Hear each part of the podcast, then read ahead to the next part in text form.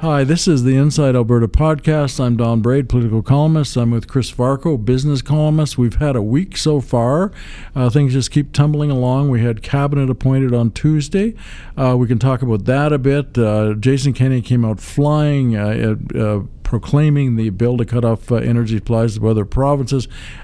there's so much to talk An about. action-packed 24 hours. It feels like a week has occurred, and he's only been sworn in in within the last 24 hours. And that's exactly what he said he would do, and exactly what he wanted to do. He wants to create this.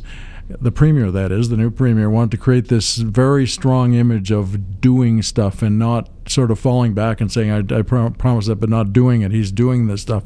Like a lot of people thought he was sliding away from the proclamation of Bill 12 that wanted to cut energy supplies to other provinces, but he wasn't at all. They proclaimed that as soon as they got into a cabinet meeting. But he, he hit the ground running. So, do you want to talk about uh, cabinet itself? What do you What do you talk think about about the cabinet?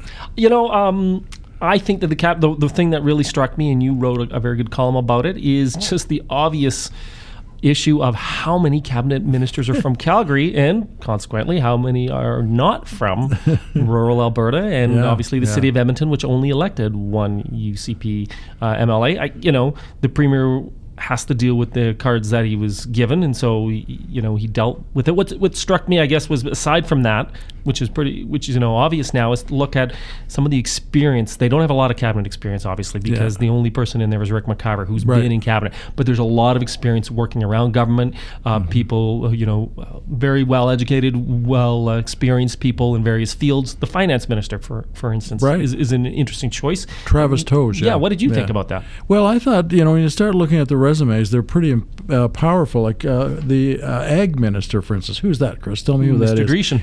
Yes, and he, he worked with Jerry Ritz in Ottawa under the Harper government for like eight years on agriculture. So there's the, these people have got pretty darn good resumes. Sonya Savage in energy has got a very strong re- resume for what she's doing. She's always been a pipeline advocate, and you can tell where the way that's going to go. She's with Kenney. I mean, the first minister he flies off with to Ottawa and Ontario is Sonya Savage.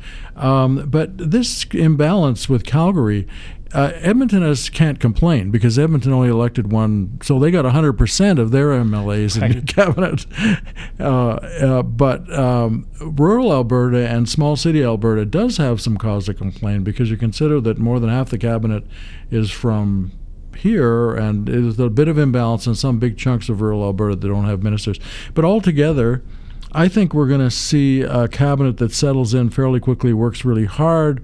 You'll see some slips. There's some real inexperience there, certainly on the political level, but altogether, a pretty, uh, pretty impressive group. Yeah, the energy minister you talked about, Sonya Savage. Her first 24 hours was being sworn in, then sitting down in Yeah, the very right. first cabinet minister where the Bill 12, the turn off the taps legislation, was proclaimed. Then she went with uh, the new premier to the Senate hearings in Edmonton to talk about the tanker ban legislation, followed by a news conference this morning. As you know, we're talking now Wednesday morning to talk Yeah. about the turn off the taps legislation, followed then by heading off to Ottawa, as you pointed out, to talk about Bill C69. It's a good thing that she's got a you know I believe a dozen years working in the uh, Yeah. working in the pipeline industry for the Canadian Pipeline Association and Enbridge. Uh, she's going to need all of that experience because every single one of those files is enormously huge and important. Absolutely. Now, why don't we talk a bit about? I think the tone is changing, the balance is changing, um, with vis-a-vis BC, vis-a-vis Ottawa. Like all of a sudden, we got a premier who has a spectacular mandate. Now, lots of people in Alberta won't agree, but he has a massive mandate. John Horgan over there playing this silly game of uh, denying that he's he's interfering with the pipeline while he does it with policy stuff all the time. That guy's sitting on you know sitting on the peak of a tall cliff with uh, support from Andrew Weaver and the Greens. I mean that's a very very shaky government over there. And Kenney's also facing Trudeau, who's in some trouble. Uh, so there's a lot of all of a sudden there's an impression that there's quite a lot of clout here. And you know we need to talk about Bill 12 because that's the bill that enables cuts of, of uh, energy supplies to other provinces. Right. Now the key there is provinces, not province, because if you cut the supply only to BC, That's unconstitutional. If you say we're punishing you for what you've done, the bill is written in such a way that doesn't mention that, it just talks about price support. But if you cut supply just to BC, that's clearly unconstitutional. The bill would fail, there'd be an injunction. So when he does it, if he does it, Chris, he's got to do it to everywhere. Now imagine people waking up one morning in Quebec and Ontario to find out their energy supplies have been cut. That's what would have to happen. But uh, I think the reality here, Don, is, is that they have no intention of using this. I really don't think they do because of the, the constitutionality issues you know, um, we've, ch- Chris, we've chatted I in the past. Do not with- agree. well, you you and I will agree to disagree here because I, the reason I don't think is because it's not constitutional. I, and I think many of the constitutional experts who've weighed in don't believe it's constitutional. So unless he's prepared to start a full blown Donnybrook, which I still think ends up in the courts anyways, is I think this is more about having a big stick and being prepared to use it. I think that you know it's the threat. He said today in his news conference, you don't play all of your cards and you don't play your strongest don't card your first. card. And I think what he really wants to do is to get people's attention, get them to sit down and have some reasonable conversations in a Canadian fashion rather than just everybody screaming at each other. Well, I completely agree that that's what he prefers, but I also think he would use it.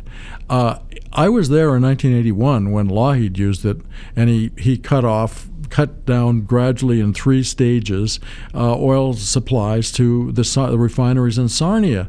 The Prime Minister and the Premier of Ontario were on the phone in six minutes after he started that. There were three scheduled cuts. Two of them happened. The third one didn't have to happen because they had a settlement with Ottawa. I, I don't I don't think for a moment that Kenney wouldn't give the rest of Canada a week of this if if the circumstances warranted in his view, and that would entail so, some hostile action from the feds, perhaps, and it would certainly happen if Horgan brought one more legal case to court. Now, Horgan's challenging Bill 12, that's okay.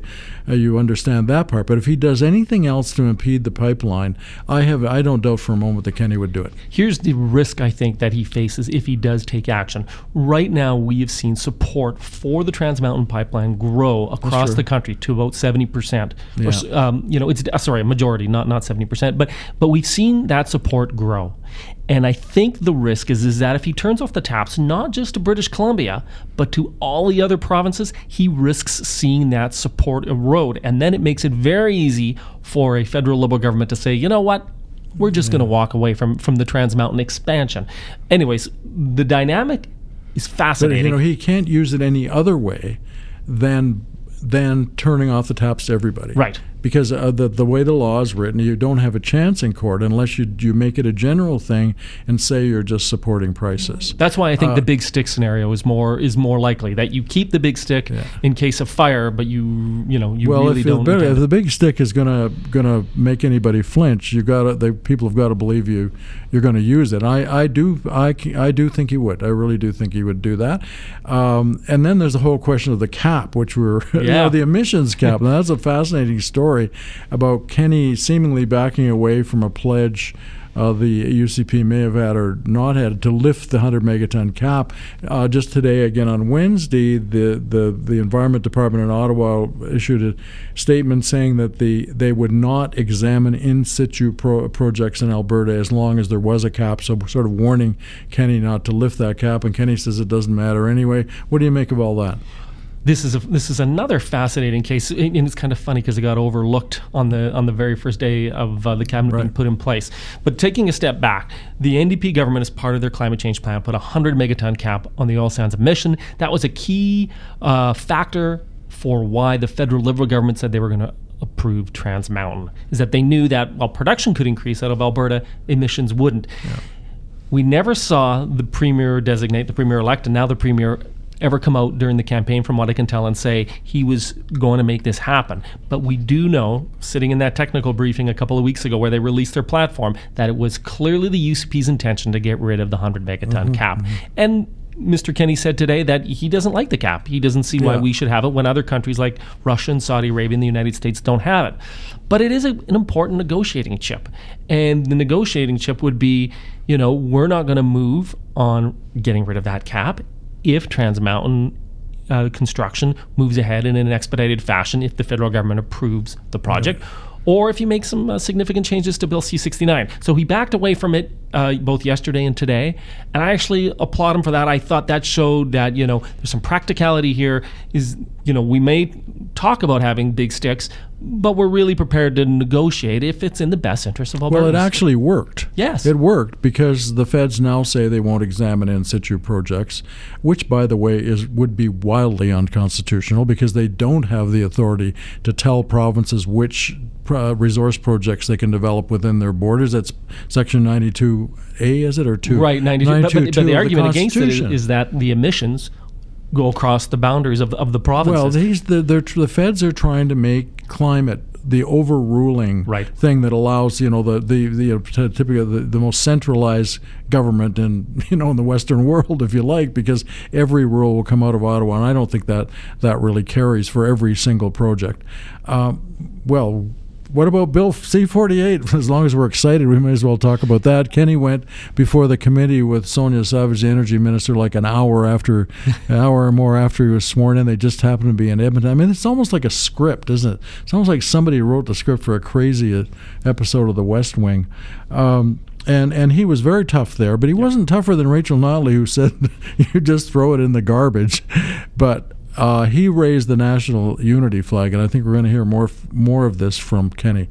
That if these measures proceed, Bill C sixty nine, without any consideration for Alberta, if Bill C forty eight is passed, that there really is going to be a national unity problem. Um, and the what you might see, like he doesn't need provocation from from uh, BC to invoke the law. It, maybe that could be it. Maybe the Senate passes C-48. He says, "Hey, turning off the taps." What do you think, Chris? I think all of these things tell us that energy, politics, and partisan politics are now center stage across the country. And this is not a single front war. This is a multi front Yeah. war, a, multi front battle going on between the federal government. And the provincial government in Alberta, and to a lesser extent into Saskatchewan as well, and Yeah. with BC waiting in on their on its own side. This just shows you how complex all these issues are. They're all interconnected, right? They're all interconnected, and that's what makes it so fascinating. And, and, and clearly, Mr. Kenney's going to have his hands full, but he also understands these files. You talked about C48. What I thought was interesting is he says he's going to challenge the constitutionality of that. He's going to challenge the constitutionality of Bill C69. As you point out, he's going to challenge the constitutionality of the carbon tax with other provinces. We're now entering an episode uh, of uh, Energy Fight Club. that's right. And we'll probably be talking about it more next week. So that's it for Inside Alberta for today.